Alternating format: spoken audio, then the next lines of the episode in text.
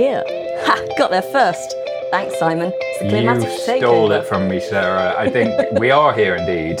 Uh, we're here actually at the Barclays Rise building today, uh, and joined by a familiar voice to many of you, the one and only Sarah from Clearmatics. And uh, well, this is a bonus episode. Uh, we're covering the Ion Hackathon, which does sound like something from outer space. What, what's really going on here, Sarah? What, who's Clearmatics? Let's step back to that first. That's a very good place to start, Simon. So, Clearmatics are a uh, core blockchain infrastructure technology company. Founded in 2015, based in London, we have around 40 members of staff with expertise in cryptography, research and development, engineering, and deep expertise as well in financial services. Very cool.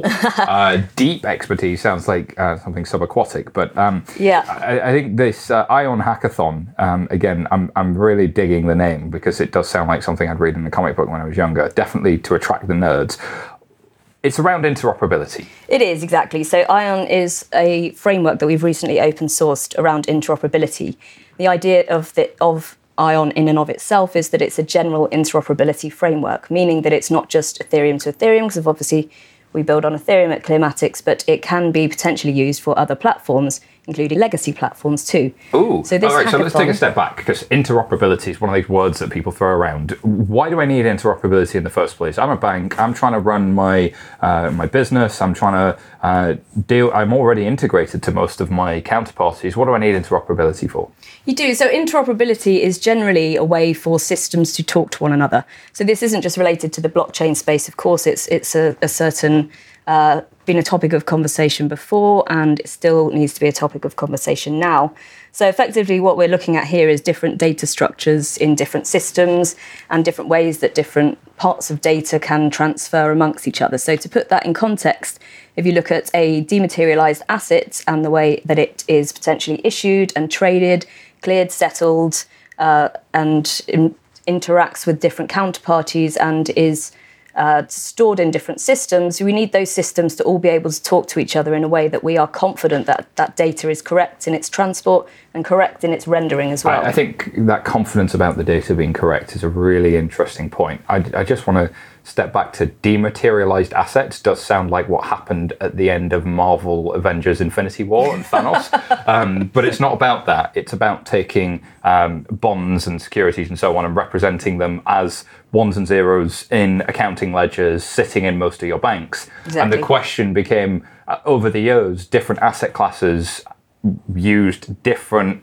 protocols to be able to talk to each other. So I had Swift, I had Fix, I had FpML, but it was sort of like sending you an email. Like it didn't mean that any like if I sent you an email, it doesn't mean the spreadsheet that I've attached to it makes any sense. But I can mm-hmm. still send you an email, but you're trying to get the spreadsheets to match. Yes, exactly. That's a nice way of putting it. We want to move into a situation, into a topology across the market where we're confident that those data structures will match. And just like if I send you an email via, via a different email client, you can be sure that the, the data I send is rendered cor- correctly. We need to make sure that the data of these assets is rendered correctly as well. So you could use Apple Mail, Boo Hiss, um, and I can use the wonderful Gmail, and it would still work. Exactly, yes. and and it gets so talk to me then we know uh, i think it's probably fair to say the blockchain space amongst the developers has been a little bit tribal. Um, you know with the, there's a very strong ethereum community there's a very strong hyperledger community. Of course there's the guys at uh, Corda and r3 there are many others like digital asset. You know are you going across the spectrum? Is this just for people fans of ethereum the one true god? No, it's not just for fans of Ethereum, the one true god. um, so we actually started off in May with doing a POC with Axoni, who are of course Ethereum based. Um, but this being a general interoperability framework, of course, it needs to move across different platforms as well. We need to have the data transfer, or if you will, the value transfer, uh, interoperate and flow across those different platforms. So this hackathon has people working on three different platforms, of course, Ethereum, but also Hyperledger Fabric and Corda too. interesting so talk to me about who some of the participants are you know what are their backgrounds So we have a team from Barclays who are obviously banking, engineering based. We have a team from Santander who are engineers. We also have Web3 Labs who are part of the Ethereum community who are building tooling around all of this stuff. Um, and we have Adhara who are part of ConsenSys. Um, so they're, they've got some technologists and also some business minds here. It's a real mix, right? So you've got the, the big names and some some of the smaller uh, smaller organizations. But last but not least, we have a team from Bedford School, which is pretty cool.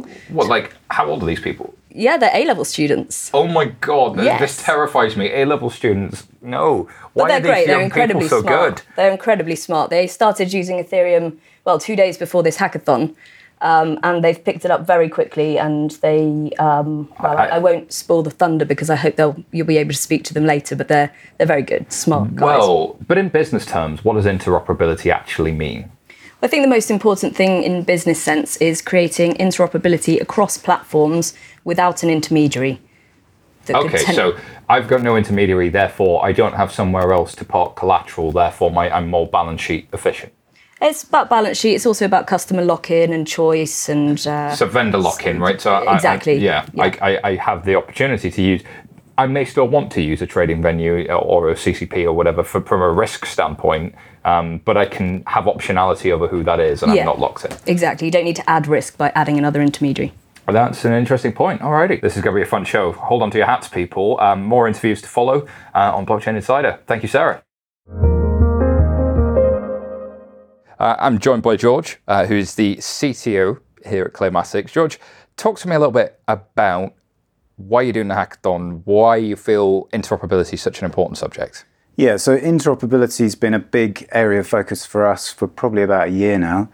We've been investing in creating this ION framework, and in tandem with our views on decentralized financial market infrastructure, we're looking for a way to exchange state and value between different systems without having trusted intermediaries. So interoperability is quite easy to do if you've got somebody in the middle uh, stamping things. Uh, it's quite hard to do if you want to do it in a trustless manner. Yeah, without that person in the middle keeping score, Yeah. suddenly things get a lot harder. Uh, so, talk to me about what's different about your interoperability approach compared to, you know, we, we've seen a few out there historically. People talked about side chains, people talked Yeah. about, um, there was the uh, one from Ripple, um, can't remember what it was called, but they were looking at shared secrets sort of thing. Right, right. Um, what, what's different about your approach? Yeah, so I suppose to start with, we're a framework, so we're agnostic to different platforms. And we're also agnostic to use cases. So um, initially, we started with Ethereum to Ethereum and exchanging value. And we moved to exchanging state, so we can now model all of the interesting things that Turing complete machines can do. Um, but now we're starting to look at other platforms. So uh, we've got an adapter for Hyperledger. And as part of this hackathon, uh, we released a full DVP workflow. And the teams here have been building on top of that. And I think we're going to see some interesting Hyperledger to Ethereum uh, use cases coming out. So I think we're different in that we're not, we don't have an intermediary token. Um, so we're not commercially invested in this interoperability layer. It's fully open source. And we're really interested in an open ecosystem where, you know, hopefully we can automate most, if not all, of the trade lifecycle. That'd be interesting to see. So, uh, interesting hackathons today. Um, anything that's exciting you so far? Without giving away too much, we haven't interviewed everybody yet. Um, yeah, I think we've seen a really interesting uh, use case from uh, Santander, um, a hyperledger to Ethereum. Uh, we've got the team from Bedford School who are modeling uh, receiving exam results on a blockchain. Uh, Wow. they, have never worked with Ethereum before. Uh, they're frankly amazing. They've like delivered loads of stuff. Um, and uh, yeah, I, th- I think all of the projects have been really interesting. Adhara have, have come through. They're modeling, I think, an FX swap Yeah. uh, between two two Ethereum chains. So it's really pleasing for us to see that the framework is useful. And, and if people want to find out more about the framework, is that all on your website? Yep, uh, github.com forward slash uh, clearmatics forward slash ion. Thank you so much for being on Blockchain Insider. Thank you very much. Well, we're still at the Ion Hackathon, and I'm joined by, well, a, a good old friend, uh, Mr. Ed Budd, a reformed banker. How are you doing, sir? I'm good. I'm good. Out of farming retirement. Indeed, you're you're doing something in this uh, this crazy crazy world we call blockchain and DLT. Uh, do you want to remind our listeners uh, what it is you're doing and, and what you're working on? Yeah, so we're a new firm incorporated recently, but uh, we're focused on liquidity and payments in the commercial bank space. And the name of the firm, Is Adhara. Adhara. Yeah. And we're working mostly with our central bank and um, commercial bank customers to really get an angle on how you improve liquidity Yeah. rather than cost of payments and speed of payments. Yes. Getting a real business benefit that is that is on the you know, on the business model side. Yes. Uh, and is also something that's executable without a huge network effect. We're not a, a giant network. That's not our not our aim. We aim to bring some real bottom line benefit in the first phase. And can you put some color to that? Because everybody wants more uh, liquidity and, and more efficient capital. Uh, what does that actually mean? So it's it's a way of a, of an individual banking group being able to take control of its liquidity management in terms of how much it deploys across its own branches or subsidiaries, and to do some some neat things that would otherwise, as we know, cost a huge amount in typical core banking integrations, uh, which not only take a long time but rarely rarely get there as we. we Oh, well believe me, we know a lot about the cost of uh, core banking transformation. Um, at 11FS, we always say we didn't set out to build a core banking platform. We had to because they were so painful. Um, so yes, um, th- th- there's there's lots of fun to be had messing around with cores of banks. So this is so so think of it like that all that hidden away information that's in there and actually finding a way of through the tokenized format bringing the visibility into that. And because of the way in which you have transformed that i.e. it's in a token form you're actually now able to do something with it. So it's not just MIS in the in the old sense. It's mm-hmm. sort of there's power with that visibility Power with visibility, indeed. And and if I, if I know my, where my liquidity is, I can optimize it a whole lot more. Exactly. Uh, and if I have a real time view of that, I can be moving it around in real time, responding to the day's events, responding to price movements, responding to risk build up, etc. hedging in the market, and, and most importantly for us, ultimately extending that out to your clients. Yes, Uh, You know, absolutely. there's a there's a benefit to the to the group, but actually, There's only so much balance sheet to go around after all. Yeah, yeah. Uh, alrighty, uh, enough banker nerdery. Um, talk to us about uh, interoperability. So we're here at the hackathon. Uh, what have you guys been doing with Ion, and, and where do you see it supporting your business? Yeah, so the, the reason we're here, really, really important for us and, and the community, I think, is you know we're we're we're looking to be uh, sort of enterprise grade client agnostic. We believe that's fundamentally important thing for how people differentiate between those doing the, the network and the protocol piece, and ultimately the business use that you put that new connectivity to. Yeah. So for, for us, it's a real test around. We've we've deployed what we do on a number of other clients in the enterprise Ethereum space. This is a great opportunity for us to test another one and to do it quickly, which is the Clearmatics net. And then, you know, the second piece for us is obviously, you know, there needs to be there needs to be choice, and there will be different variations of implementations that go out there across commercial banking or central banking, and they're going to have to be able to talk to each other. You can't expect everybody to be using the same software vendor. No, and, and actually, it would be it's a real differentiator for this ecosystem in terms of there's choice in that, but there's there's not a lack of interoperability. So you, you're not locked into, you don't get that foreboding sense of I'm now locked into a technology, and there's Yeah. you know, as we know, the struggles of a, of a procurement officer at a bank that you know justifying why A versus B versus C Yeah. Is is not really a decision you need to make here, and that's something that I think there's both you know some education that's needed, but also we're now seeing the maturity of these bits of the toolkit really come to the fore. Absolutely. So, uh, crystal ball time. Uh, what's going to happen next? Are we seeing people really making the most out of everything that's happening in DLT land? Are you seeing a movement from the major banks? You know, uh, former MD at Deutsche. Um, this is somebody who you know left that space with a purpose. Are you thinking, "Damn it, take me back, bankers," or are you thinking, "No, no, we're, we're here, we're making a difference"?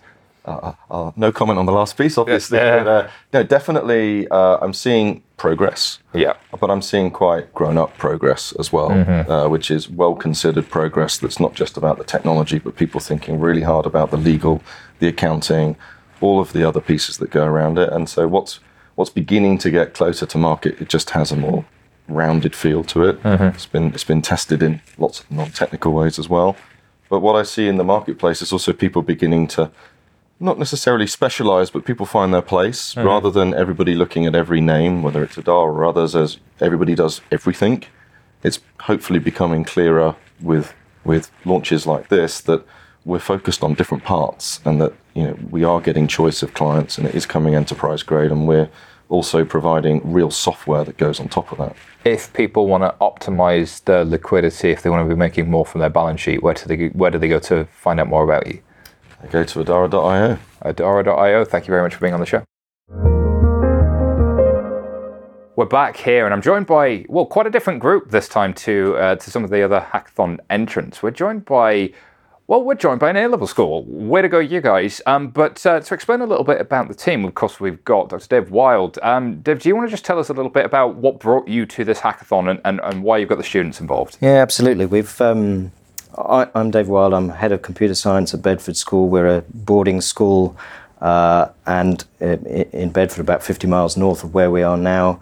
And one of the things that we're really keen on is getting boys involved with things that are both intellectually demanding and uh, extracurricular or co-curricular. Sort of, although we have computer science A level running in the school and GCSE, we want to do something that sort of really taxes them. That's outside of the curriculum and relevant today. Mm-hmm. These are the guys who are going to be fundamentally important to the future of these types of technologies. So why not expose them early to it? Mm-hmm. And we've come up with. Um, well, we came down from Bedford School a couple of days ago knowing something that tends towards zero about blockchain, ion framework, Ethereum networks. It's all new to us. So our challenge has been to sort of identify what it is that we can take on. And we came up with a case study. And the case study is around about data exchange between exam boards and uh, regulatory bodies and schools and students. And what we're trying to do is to solve the problem of data exchange, which is that they have different metadata, they have different ways of describing metadata, different transmission protocols, and we're trying to use blockchain technologies and the ION framework to simulate a way in which people can talk in the same language and in a secure way. So I thought we'd start by maybe introducing Alex, who's an upper sixth computer science and math student. Uh, so, yeah, I'm Alex Ward, um, I'm sixth computer science, and I'm mainly interested in computer science and economics. That's This was quite an interesting hackathon to come along to. So, when we were looking at the problem, we thought we don't want to force, again, we're looking at examining bodies and examining bodies returning results to students, as we felt that was an issue closer to heart than, say, doing financial transactions and bonds and all the other things the groups, other groups are presumably doing, which we know nothing about. So, exam results we're familiar Bring it onto that. your home court. I respect yeah. that. so, our thought process was it would be nice if the exam bodies would have their own like a standardized system, but having all the exam bodies in the world and all the schools agree, hey, we want things in like a PDF or a spreadsheet, they wouldn't be able to agree on such things. And even if they did, all the exam bodies would have to go update their systems and like introduce these new things. And given they have to do this every single year, they have to publish these results, there's a risk that they might mess something up. Mm. And if they do, that's one year of students who've just been put heavily disadvantaged. Absolutely. Errors. So we thought, let them keep their networks, let them keep what they've made. Because they, they want to keep separate companies, they don't want to just merge into one group. They want their own distinct features. Let them have it, and then we use Ion as like a cross connector between them. So instead of you having, instead of them having to change themselves, they keep what they want, and then we just have this Ion network between them. Brilliant. go to there. So that was basically what we've been trying to get a use case working for is changing like what has previously been transaction based contracts and things like that and changing them into results contracts. It's like I am a student, I have my unique ID, which is my student ID. I will register on this network and then I will send out, I want my results. And instead of sending payments back to me, they will send my results back to me through the secure systems that are built in. Uh, so I'll move on to Matt because he did a lot of the like actual coding and the technical solution to it. Uh, so yeah, I'm Matt. I did uh, uh quite a lot of the uh, implementation of uh, our idea. So I guess um, we used three contracts to dummy our, our environment. So we had a, a student contract, uh, an exam board contract, and uh, another exam board. And the, the basic principal idea was a student would uh, would log on, create their account, then they'd be able to request their results. Um, maybe using a load balancer, it would determine which which exam board's got the uh, the least uh, amount of load on their server. So their request would first be sent to, let's say, OCR exam board. Um, would then use Ion and we'd emit events. Um, so e- the initial receiving exam board would emit an event saying to every other exam board, "I've got this candidate ID, this or student ID.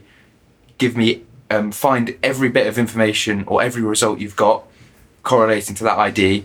Then I want you to send it back to this address. So that that would be the uh, original student address. Very cool. So that was the the basic principle of our yeah, and it's true to say that, of course, our particular use case is around about exam results, but it could be the, the exchange of data between any consumers or, or providers of data. It doesn't have to be limited to exam results. Well, there's like a really interesting thing as well about people faking having gotten exam results in different mm. countries around the world sometimes as well. Mm. And and and also there's there's things like doctors and people being struck off the list with the General Medical Council. Well, that's fine in the United Kingdom because we all know who the General Medical Council is, but you go internationally mm. and suddenly that gets a lot harder. So syncing up these data sets globally in a way that's standardized with software to help you could be really powerful. Yeah, absolutely. Yeah. Then There's also the blockchain element that they are based on blockchains, which will keep that information stored. Yeah.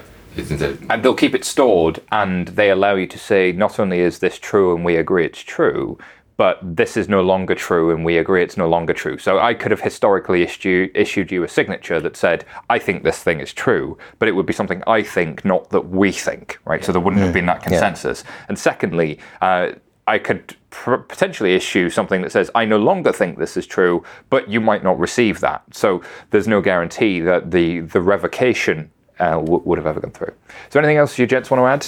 Do you want to talk about when we like Well, we made a we made a very basic sort of frame wired front face, but it wasn't really anything beyond just to show that it would kind of work. The idea was that it would be something kind of similar to what was the name of the thing which teachers Some sort of some sort of portal, basically, Yeah, where this is a people go. Yeah. you'd you know s- sign up a student under their various personal information, which Yeah. would then be used to try and uh, separate them. It would then issue them a uh, candidate number. That candidate number would then be used as a username to and then so the student would assign a password. If they could then use that password and username combo to then access their results whenever they came out, which would be decided by blockchain. Fantastic. So, gents, what do you take away from this? What have you learned? What are, what are your reflections?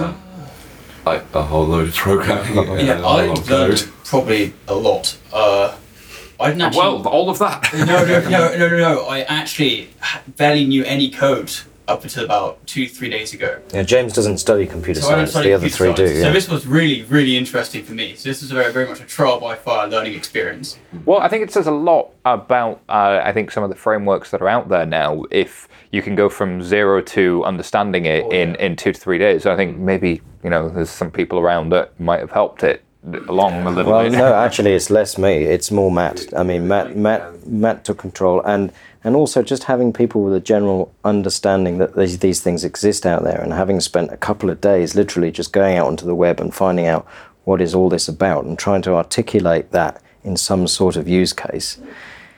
You know, it, it it's it's trying to apply things that we sort of learn at school, but outside of the school boundaries. to do something real with it. And, and I think that's that's always the interesting challenge, I guess, as an educator, right? Yeah, The- absolutely, That yeah. once you that work is nothing like school, and so everything about school is trying to prepare you for it, but it's still so incredibly different. So there's nothing like hands-on experience to really give you that feel. Yeah, and as educators, what we want to do is to give people the opportunity to use the knowledge that they've learned, but also understand that there is a way of thinking that mm-hmm. that is a, applicable to the knowledge that they have. Absolutely. And you know, and it's not just about the exam results at the end of the day, even though that's our use case. it, it, it is about transferable skills in the end, and taking that into business and going, well, I've seen something similar, but not this. But I know how to think my way through. Yeah, through. I think I can get through this. Yeah. That's awesome. Gentlemen, thank you so much for being on Blockchain Insider.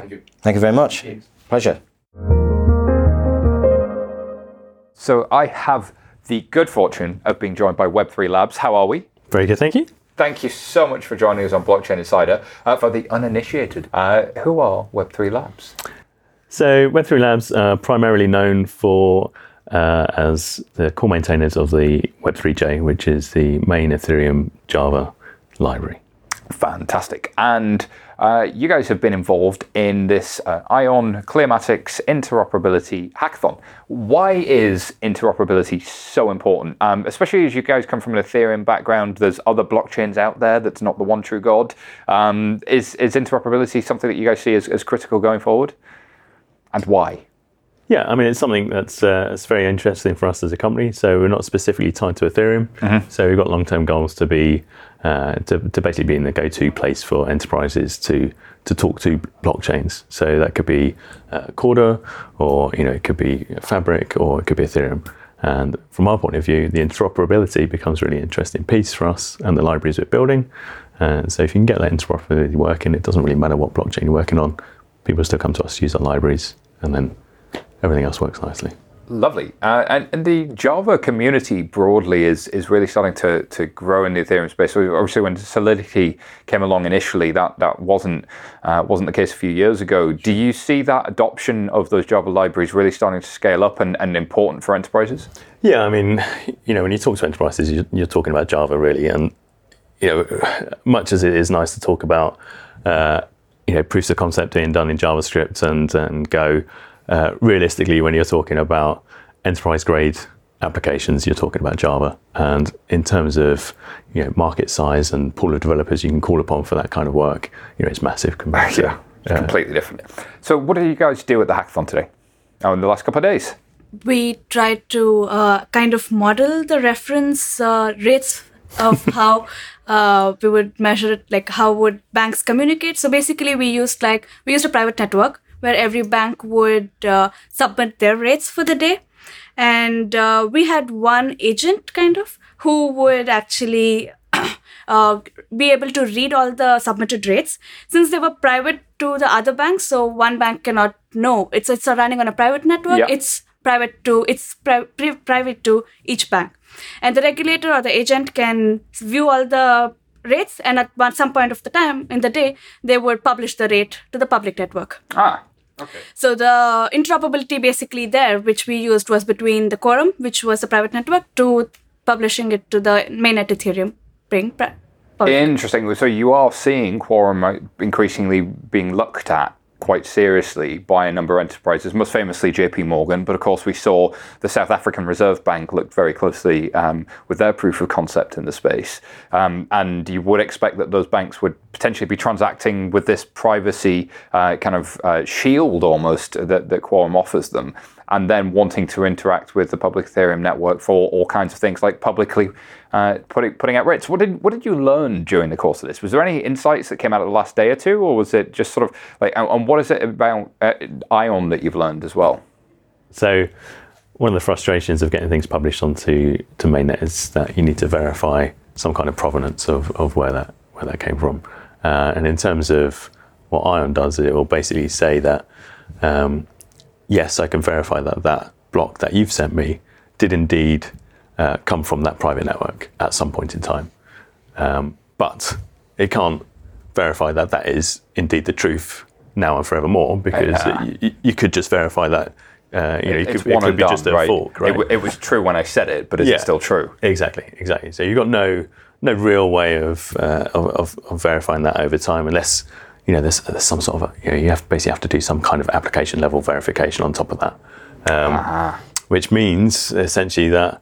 Uh, if people are relying on these rates, you can't really use it as a, a truly trusted oracle. You still need to do some kind of application level uh, work to go back to the original source and say, okay, what what was Yes. uh, you know, what was that situation at that point in time, uh, and get the data. So you still need access to that private network. Absolutely. So the the public network would be less reliable. You wouldn't be able you wouldn't be able to use it all, and you wouldn't necessarily be able to to, to trust what it, had published uh, over time, particularly.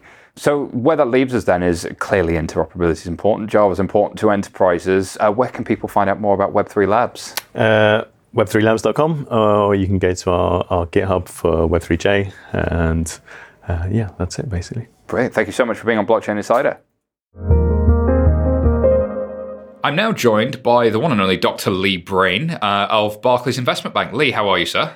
I'm very well, thank you, Simon. Thanks for joining us. You, of course, were involved in the uh, Clearmatics Ion Hackathon, uh, and you represent Barclays, of course. Uh, why did uh, Barclays decide to participate in this hackathon uh, with with Clearmatics? Well, uh, we have a history in the blockchain space of encouraging open innovation, particularly through our RISE initiatives. And we held a successful hackathon uh, last autumn regarding the ISDA common domain model. And when we're looking at the complex topic of interoperability, we thought actually, rather than Barclays itself just doing a, a deep dive and an analysis, wouldn't it be better to actually open it up? And the reason is if you're looking at a protocol, it's good to see is there appetite across fintech startups, other banks, the whole ecosystem to engage with this protocol or not. So we thought by working with Clearmatics to run a two day hackathon we'd be able to get a really good sense check of what others thought of this protocol. How easy, how difficult was it to leverage it? And because it's open source, there's an opportunity to, for participants to also contribute back to that project. Interesting stuff. So, in the DLT blockchain space, why is interoperability so important? Because the, you know, there's, a, there's, a, few different, um, I guess you could call them platforms out there or protocols, um, you know, each with their pros and cons. I, how, how are you looking at that interoperability subject and why are you guys seeing it as important? Sure. So, it, in my view, interoperability can be one of the most complex topics in the blockchain space. You have interoperability between apps on the same technology platform, but different instances of it. You also have interoperability between different technology platforms. And then, of course, you have the interoperability between those blockchain platforms and integrating back into banks' existing systems, some of which use legacy interfaces. So that creates a quite complex tapestry that you have to navigate when you deploy new solutions. Blockchain adds something extra to the mix that's complex. It's different to the existing way of working, which you have your own isolated data and processing environments, and you agree a standard for the transmission of data. The protocol is all around that transmission. When we look to blockchain, it's more than that we're looking to transmit elements such as state and provenance. And migrating those aspects are much more complex than a simple protocol for data fields. You need to pass effectively integrity and guarantees. So, what does that mean? How do you transfer it? Is it all about data pro- data um, provenance, or is it more about control flow? Actually, it's about all of these topics. So I, I view it as at the heart of potential success for these initiatives. And the idea of a heterogeneous future state with more than one technology platform, I would say is inevitable. There should be, for example, three, four plus platforms, but ensuring that they can work together will then be key. And it's not just technical, it's business as well. We need to make sure that assets can flow across these different platforms.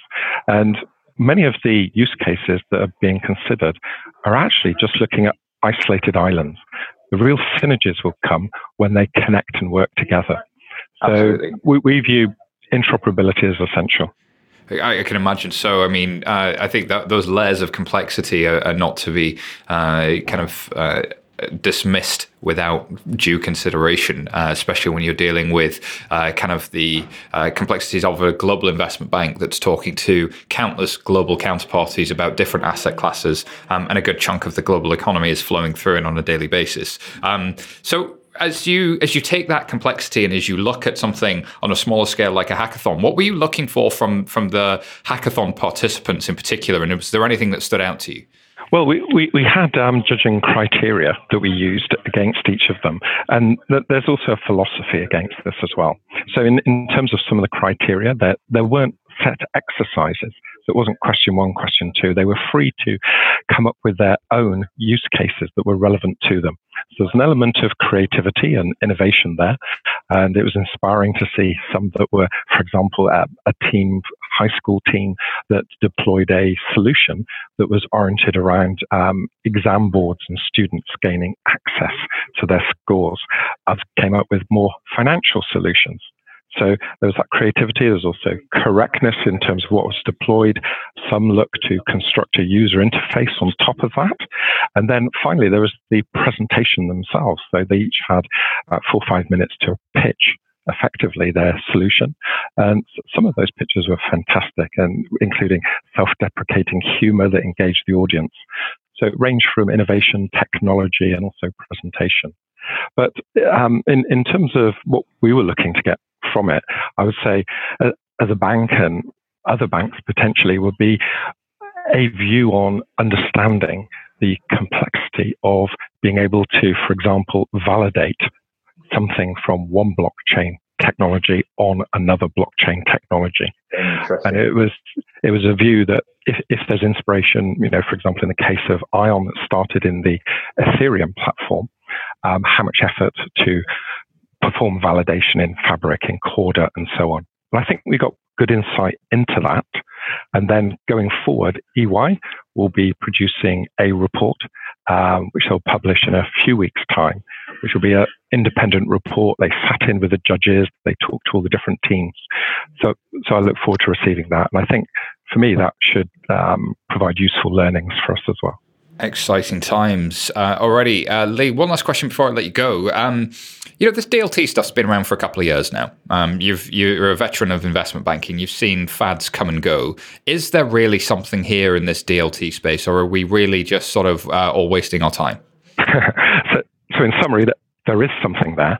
I think the key thing we we went through is a journey about um, a couple of two to three years ago of working out what is that something. You know, what what is the diamond in the rough?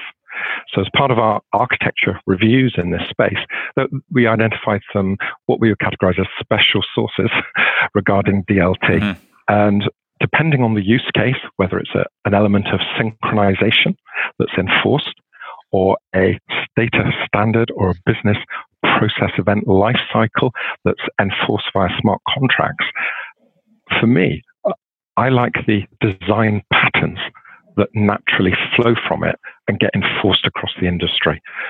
Whereas in the past, each individual bank would tend to take that and then enrich it and do variation. So I like the fact that it enforces good design patterns. For one, encourages data distribution and sharing where appropriate, so supports certain business models. And so there's a whole host of points there. You have to drill down to specifically what is the benefit of this distributed processing or decentralized data um, model. Now, I think standardization is key. So, as you're aware, initiatives such as the common domain model that I mentioned earlier are, are not just a, a, predicate for doing this, they're also an enabler. Um, when you get a group of banks and institutions getting together with a trade association inspired by blockchain and, and um, distributed ledgers to reimagine how capital markets could work, set up working groups, and then internal working groups on how to adopt that technology, you know there's something there in terms of inspiring change.